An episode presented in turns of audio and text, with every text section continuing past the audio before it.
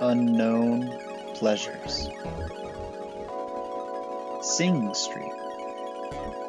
This is Off the List.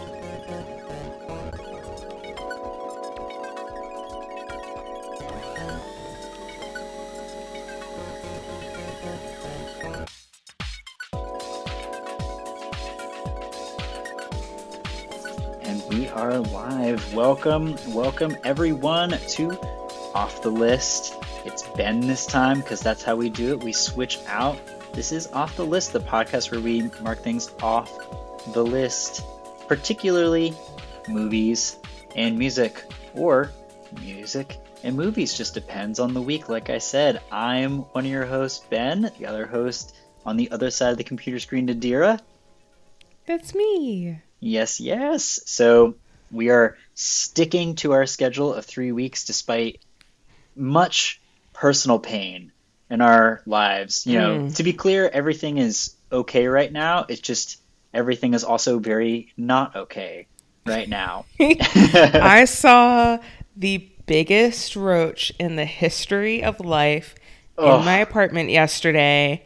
I don't know where it came from, but I was just chilling on the couch, working per usual, and it just came crawling into my room and I like I just I feel like it was a bad omen. I feel like ever since that happened, you know, my life has just gone downhill. I'm being dramatic. This was yesterday at like I don't know, 10 p.m. All I'm hearing But- is that the roach was a cursed spirit and brought Yes. in a high, you know, level cursed object into your apartment without you knowing. Exactly. And so now you've got all these cursed spirits flowing around, and you really Yeah. just need You know someone to what? come in.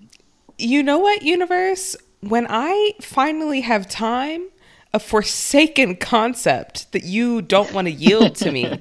when I finally have time, universe, I'm gonna I'm gonna I'm gonna work on that Jujutsu Kaisen compendium. Yes. And I'm gonna work on it so hard. It's I'm gonna get it professionally fucking bound. And nobody is gonna be able to tell me shit.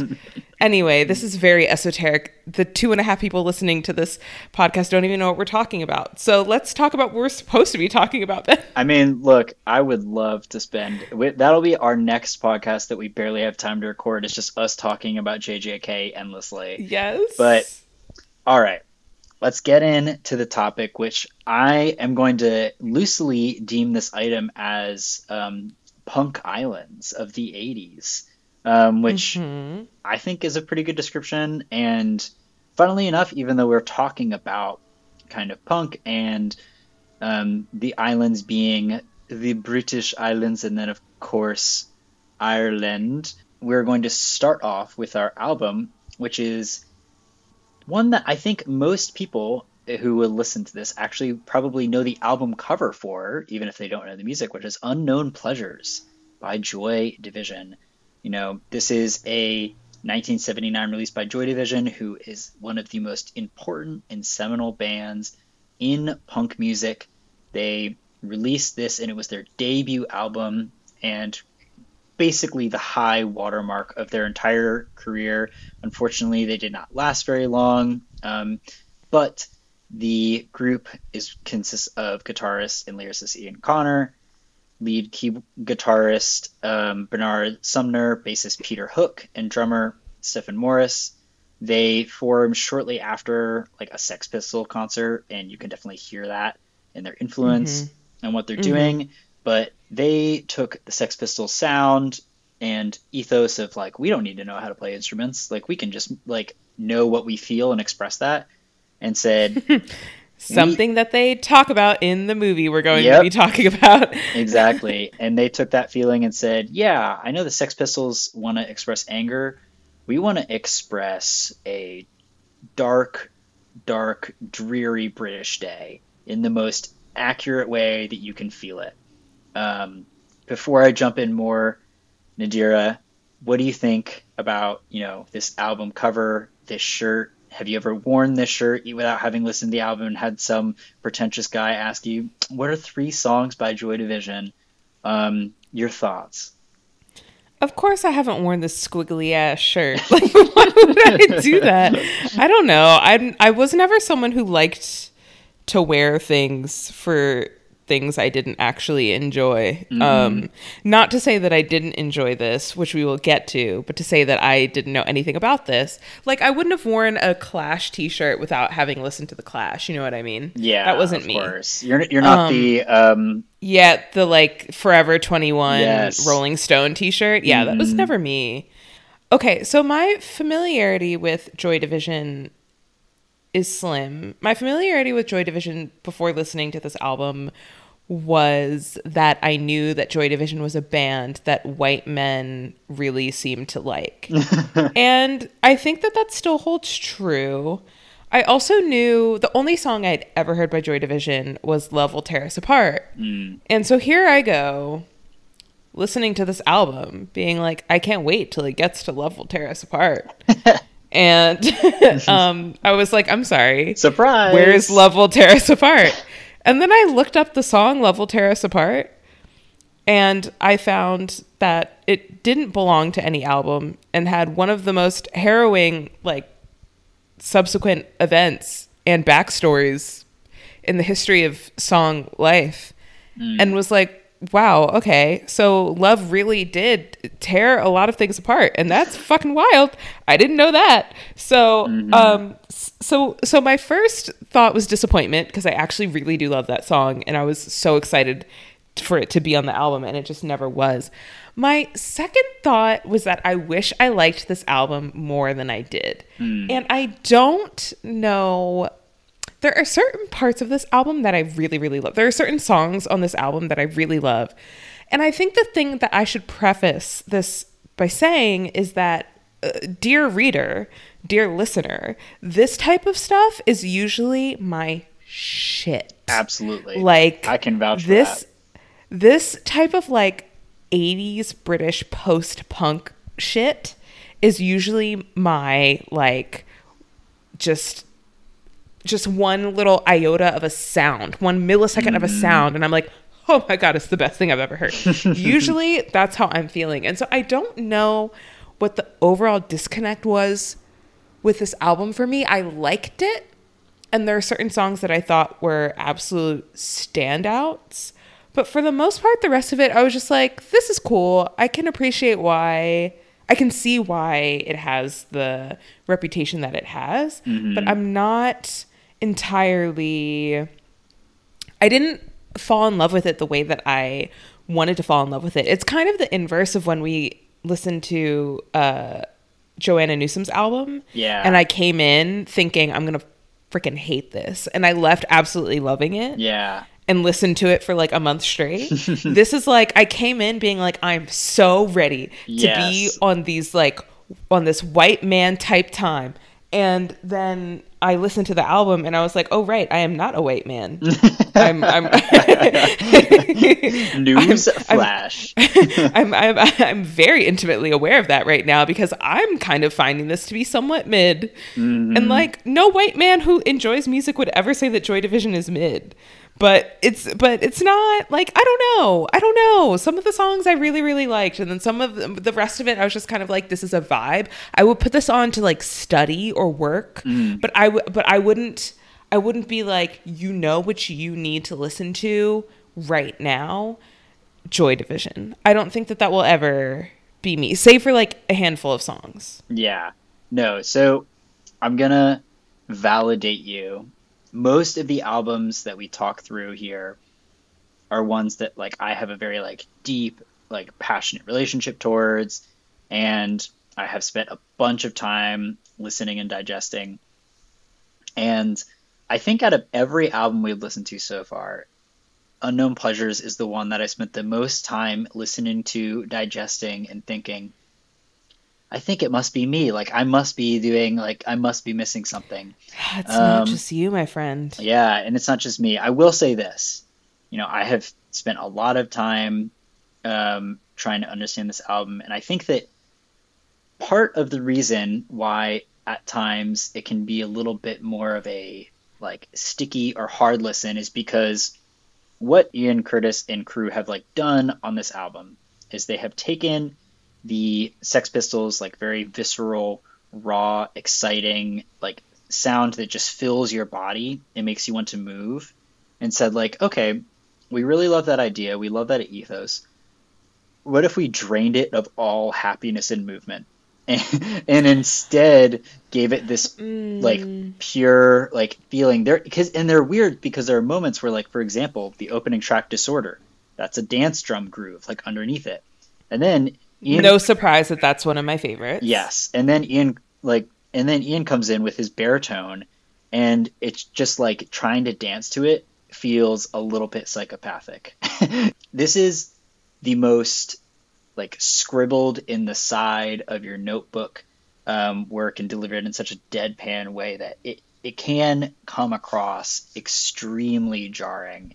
This album to me feels like a collection of David Foster Wallace works, which is like there are some of them that will be some of the like most incredible pieces of nonfiction short story you've ever read. And mm-hmm. some of it will be like, how is this the same person who wrote all that good shit? Because this is bad. Yeah. Or at, or at least like and I would never go so far as to say that Joy Division is bad, but it gives that same sort of pendulum swing of like, oh, okay, this is it. This is really locked into something that is new and fresh and original and really evocative of some sort of feeling or some sort of state of being or whatever it is.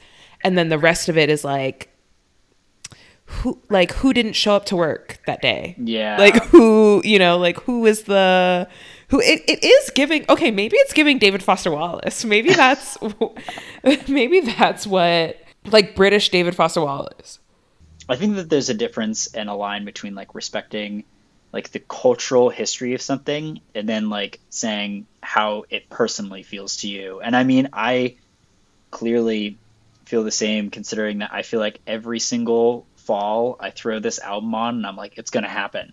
This is going to be the oh, time. okay. And it just never clicks.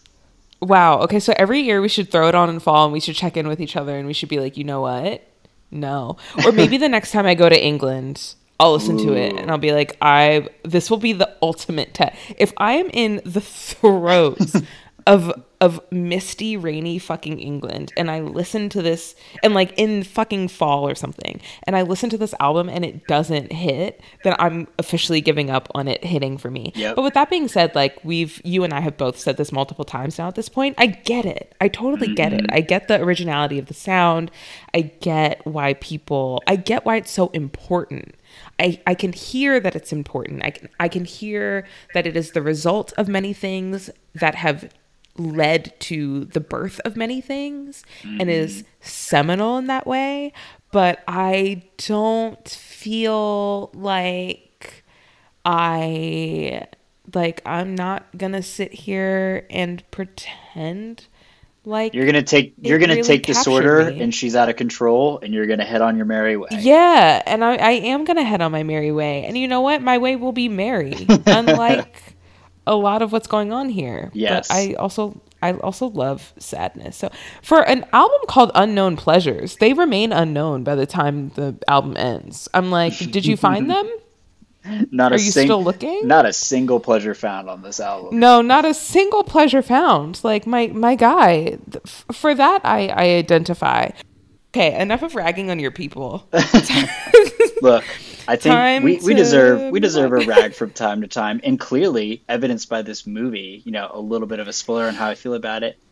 Not everything they do is too bad. Yes, not everything they do is too bad. The movie, I don't know if you said this at the top, but the movie that we are talking about is Sing Street. It is a 2016 movie. and I think that that becomes very, very important when I think that that will become very, very important to the reason why I think this movie is important. So, the movie is Sing Street, 2016, directed by John Carney. I gasped before we started taping this show because I had read that it was directed by John Carney before, and I didn't actually do my due diligence and research. And when I clicked on John Carney's name right before we started taping, I saw that this is the same Irish director and screenwriter who um, directed the film once. And I am on record as saying that well, he also directed Begin Again, which I have comp- like mixed feelings on, but I'm on record, but is also very in the oeuvre of Once. Anyway, my entire point about Once is that to me, Once is one of the most important and one of the most well done and beautiful musical musicals, like musical movies that I've ever seen. So much so that it was turned into an actual Broadway musical, and it, my like my thesis about once or the thing that I tell people about once is that it is La La Land, but it did everything La La Land was trying to do first and it did it better. And Wow. Oh my god. that Wait, is how I feel about once. You've never told me this. That's so true. Holy shit. Have you seen once? Yes, I've seen once because Yeah. because Heather loves once because Heather has taste. Oh shit. Yes, Heather. Shout out to my girl Heather. Um so that's how I feel about once. And so I was very delighted when I literally 35 minutes ago found out that John Carney is the same person who directed Sing Street. All of that to say that Sing Street is one of my all time favorite movies ever since it came out in 2016. It stars Lucy Boynton, it stars um, Ferdia Walsh Peelo, it stars Maria Doyle Kennedy, Aidan Gillen, who we all know as Petyr Baelish, Littlefinger from Game of Thrones, amongst many other things, Jack Reynor, who was in Midsommar, amongst many other things, Kelly Thornton. There's a whole bunch of really just wonderful, lovely Irish actors in this movie. It takes place in Dublin. It is an Irish film, and it is set in the 1980s, and it is about a boy who goes to a new school where he meets a girl, and he decides that he wants to start a band to impress this girl. And that's the whole that's the plot of the movie. That's like the basic tagline of the movie. One sentence plot right there. But I've never i've never seen a movie. First of all, there's a lot of original music in this in this movie and I think the original music is really truly just very very good. Mm-hmm. But it's a movie it's rare that you see a movie that is so clearly written by someone who loves music, especially from a particular era. Only someone who loves the music of the 80s could write and coordinate that Duran Duran scene where they're watching the music video with the older brother.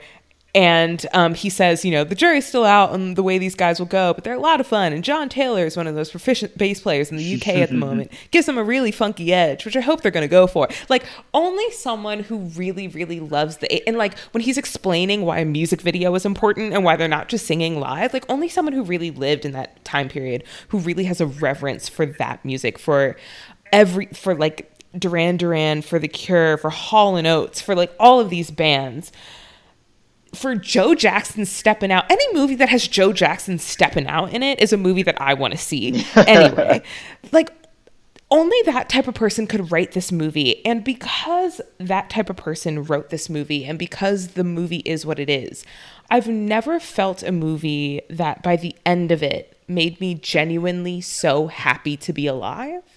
Like the way I'm not going to speak for you, but the mm-hmm. way I felt and the way I know other people, like some of my other friends, have felt after finishing this movie is that you just got the most, like the purest injection of just dopamine. And it makes you fall in love with life and with music and with culture and with like being young and with just being just generally being alive in, in a very visceral very sort of pure happy way.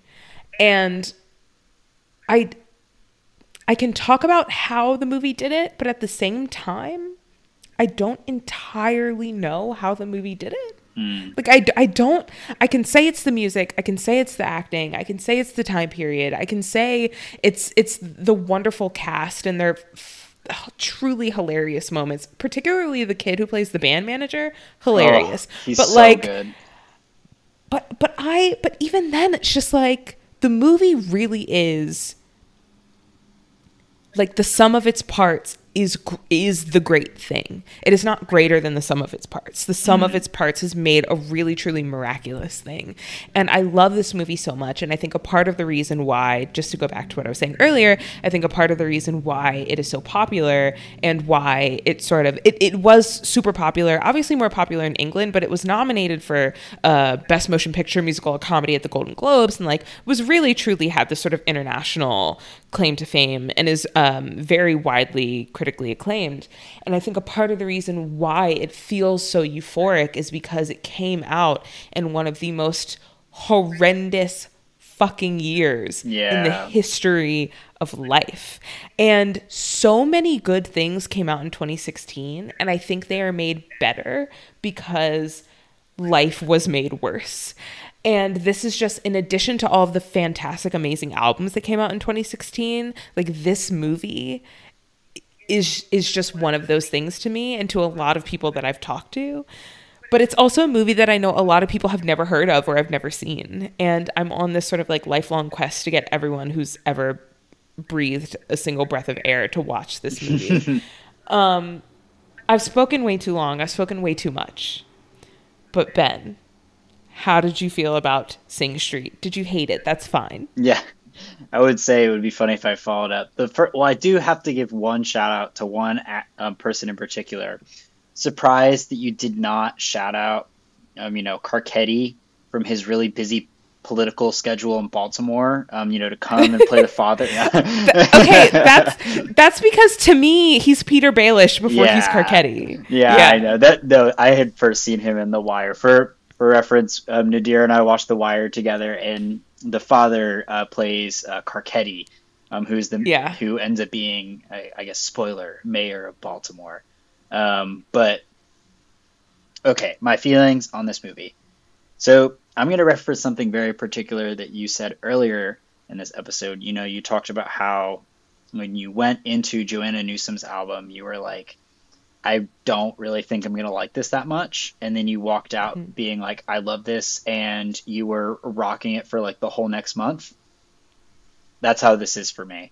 I yeah. you suggested it, and I actually I I did not like know know of it, but I did know of its like loose existence, and I kind of always seemed like, uh, you know, it, it's just like not a movie that I think I'll like that much. And boy, was I wrong because it's not just that like the sum of its parts is greater than like each individual part. It's also that like at least to me, some of the parts read as things that like I don't know, shouldn't even be good individually. Like it's a miracle that they pulled off so many parts of this movie so well. Like it like examples that come immediately to mind are like the really delicate and like tender relationship between the older and younger brother, which is like I to me like it's like the beating heart of the movie. It's so good. It's partially so good because that is just how so many people that so many people owe their music discovery to their older siblings. Yeah. So many people. I do. And and I mean, I would like to say that my brothers do because I'm the oldest of three. But it's just, yeah.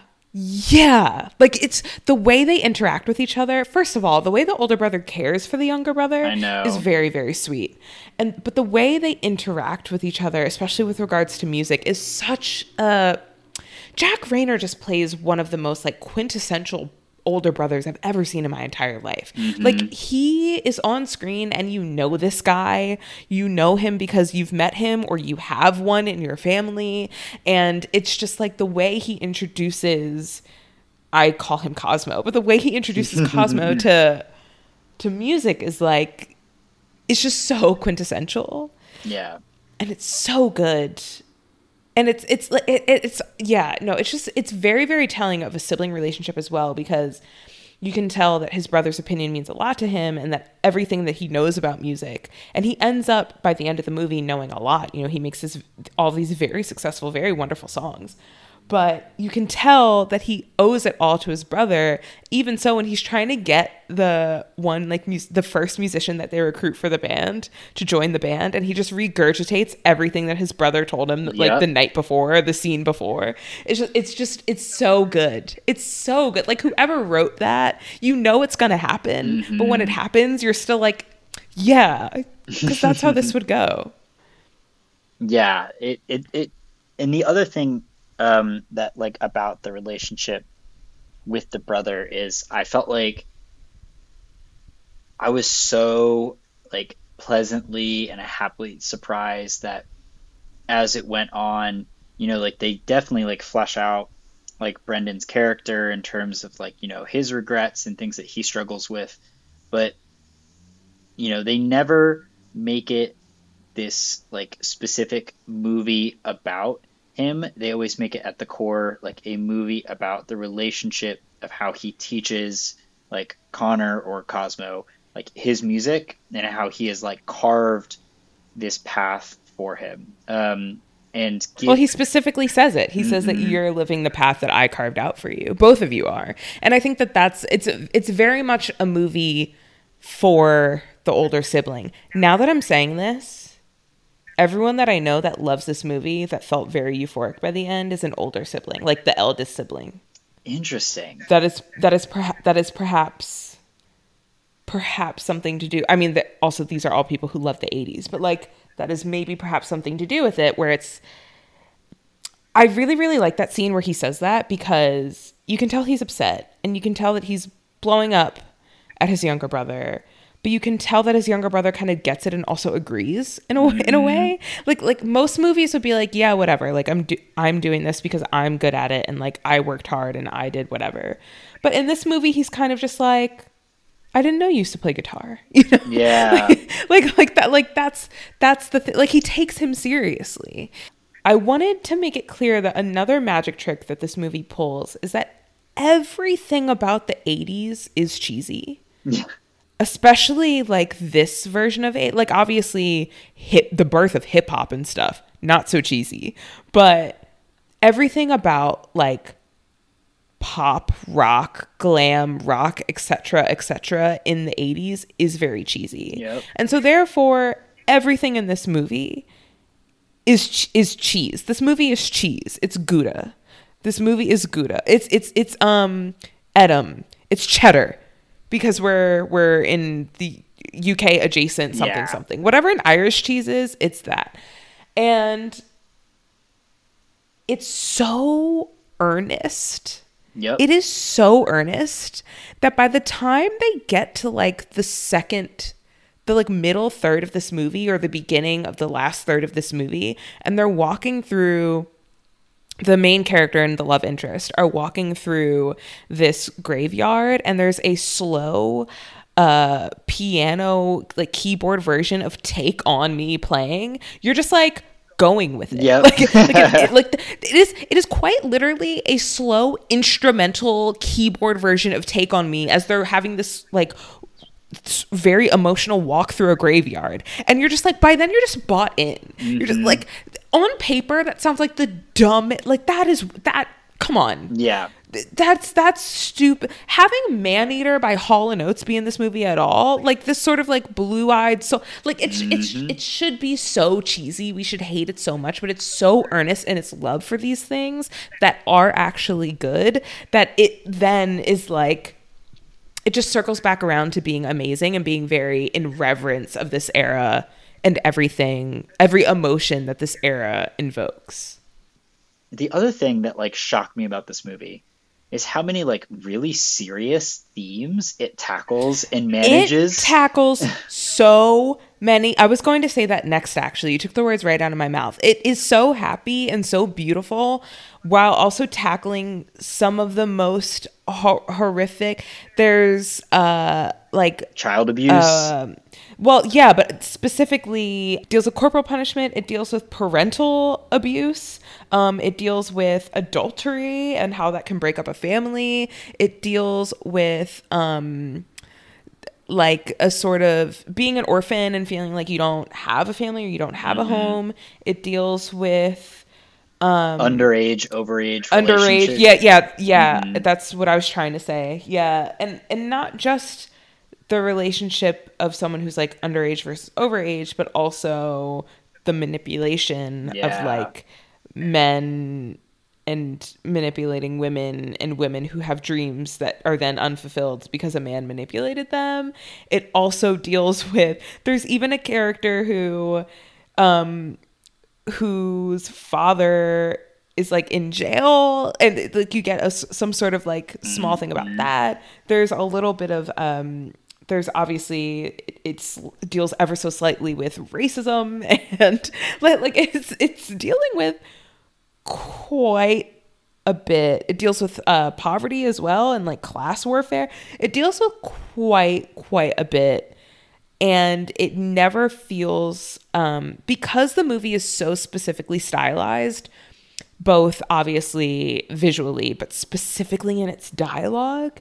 It never feels like they're laying it on too thick mm-hmm. or they're mm-hmm. forcing it when they throw these things in there and they've somehow managed to like dial the style in so specifically that it feels so natural and it's very impressive it's very impressive the amount of things that this movie handles while also having some of the best and i'm going to say it again some of the absolute best original music that i've heard in a movie in a very long time the, mo- like, the music and, is so good this the songs get better as the movie goes on yes. because the, the, band gets better. Mm. And I'm mm. like, you like the, the progression from like Riddle of the Model to like Drive It Like You Stole It by the oh. end is like, uh, uh, how did, hello? Whose brain?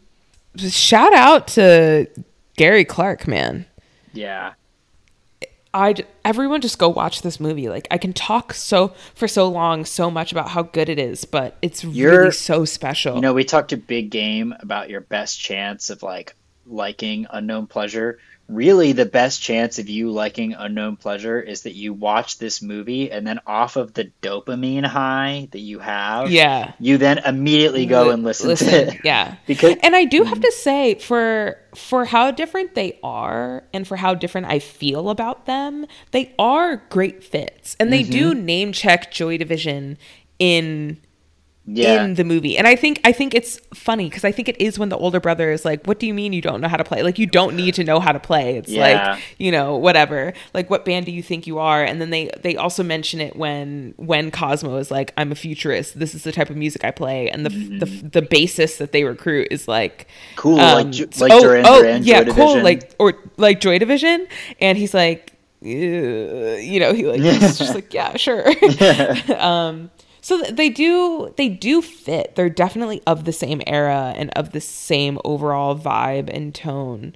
Um, even though I feel differently about them, but they're they are good picks to like pair with each other for sure. Yeah, I know. I love this episode. Honestly, I've said this to you before, but like I love the episodes where like one thing hits, one doesn't, or there's like some disagreement. I think it's good. Keeps us mixed up. You know, we can't love everything. So, off the heels of watching Sing Street, I was like, oh, wow, happy movies make me happy. Maybe I should force Ben to watch another one. And something about finishing Sing Street made me want to watch one of my other favorite movies of all time, which is another 80s movie. If you can't tell, I'm obsessed with the 80s. Um, and that movie is, of course, the classic Back to the Future. So we've got. Mm a, a movie that's set in the 80s in Ireland. Um, and let's just say like of the sort of UK and Ireland um, ideal or vibe. And now we're going to contrast that with an actual movie from the 80s that is very Americana. It is yes. one like Letterman jackets and all. It is very much 80s American. A, a roadmap for what people thought or got to know of um, about American teenage culture. And I think that Back to the Future is a classic. I think it's fun. I think that it's another movie that's just like highly enjoyable. It won't leave you with the same feeling of like I'm lucky to be alive the way that Sing Street does, but it will leave you with the feeling of like man, like this is just fun. And like isn't it cool to just see sort of a representation of teen culture in this era? And also the music music plays a, big part in the movie and is also you know full of full of some very very good bops so i'm excited for you to see it. And related to the music our album is Fore! by Huey Lewis and the News which as anyone who's seen back to the future knows which by the way we're picking this movie you know like sometimes we pick something that we might have some familiarity with. I weirdly have not seen this movie. Like it is the whole point of this podcast that like I feel like most of our friendship was Nadira just being like, "How on earth have you not seen Back to the Future?" and yeah, um, this is an example of that. Like, how on earth did I not seen this? Who knows? But I haven't seen it, so we're going to be getting that. And specifically, Huey Lewis and the News play a very, very big role in this. They are one of the most important rock bands for like defining the sound of the '80s, defining this kind of like borderline between rock and roll and blue eyed soul, in my opinion. And I think that they're just a very, very fun band and a really, really fun thing to like dive into and listen. So I'm really excited for like us to not only dive into this like Americana and nostalgia in the movie, but also within the album as well. Yeah, I haven't heard this album all of Huey Lewis that I know is like obviously the hits, but particularly how Huey Lewis is involved in Back to the Future. Huey Lewis plays a, a very large part of the like sonic structure of Back to the Future and Back to the Future played a very, very large part in Huey Lewis's sort of wide scale recognition mm-hmm. as uh, as as an artist, as a musician.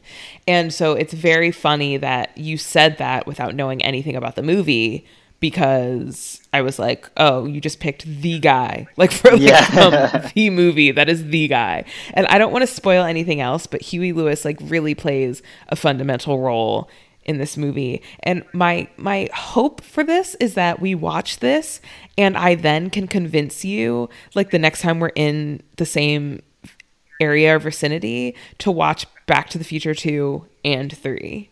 Ooh, Not necessarily for the podcast, the but just as like sitting. just as like for on some on some friend on some friend vibes. I mean, that's what happened with Green Knight and we all know how I felt how much I enjoyed the Green Knight experience.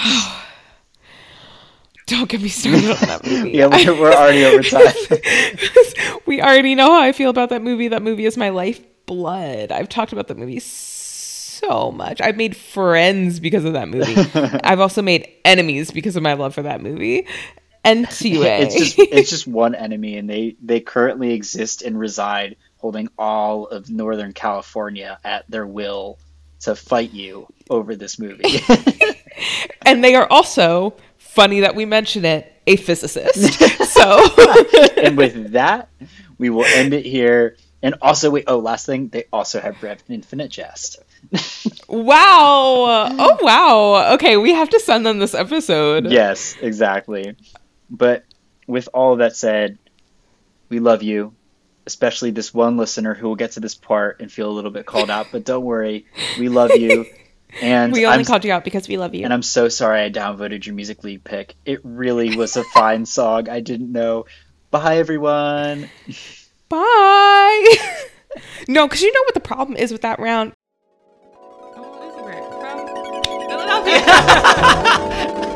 that should be the closer of everyone.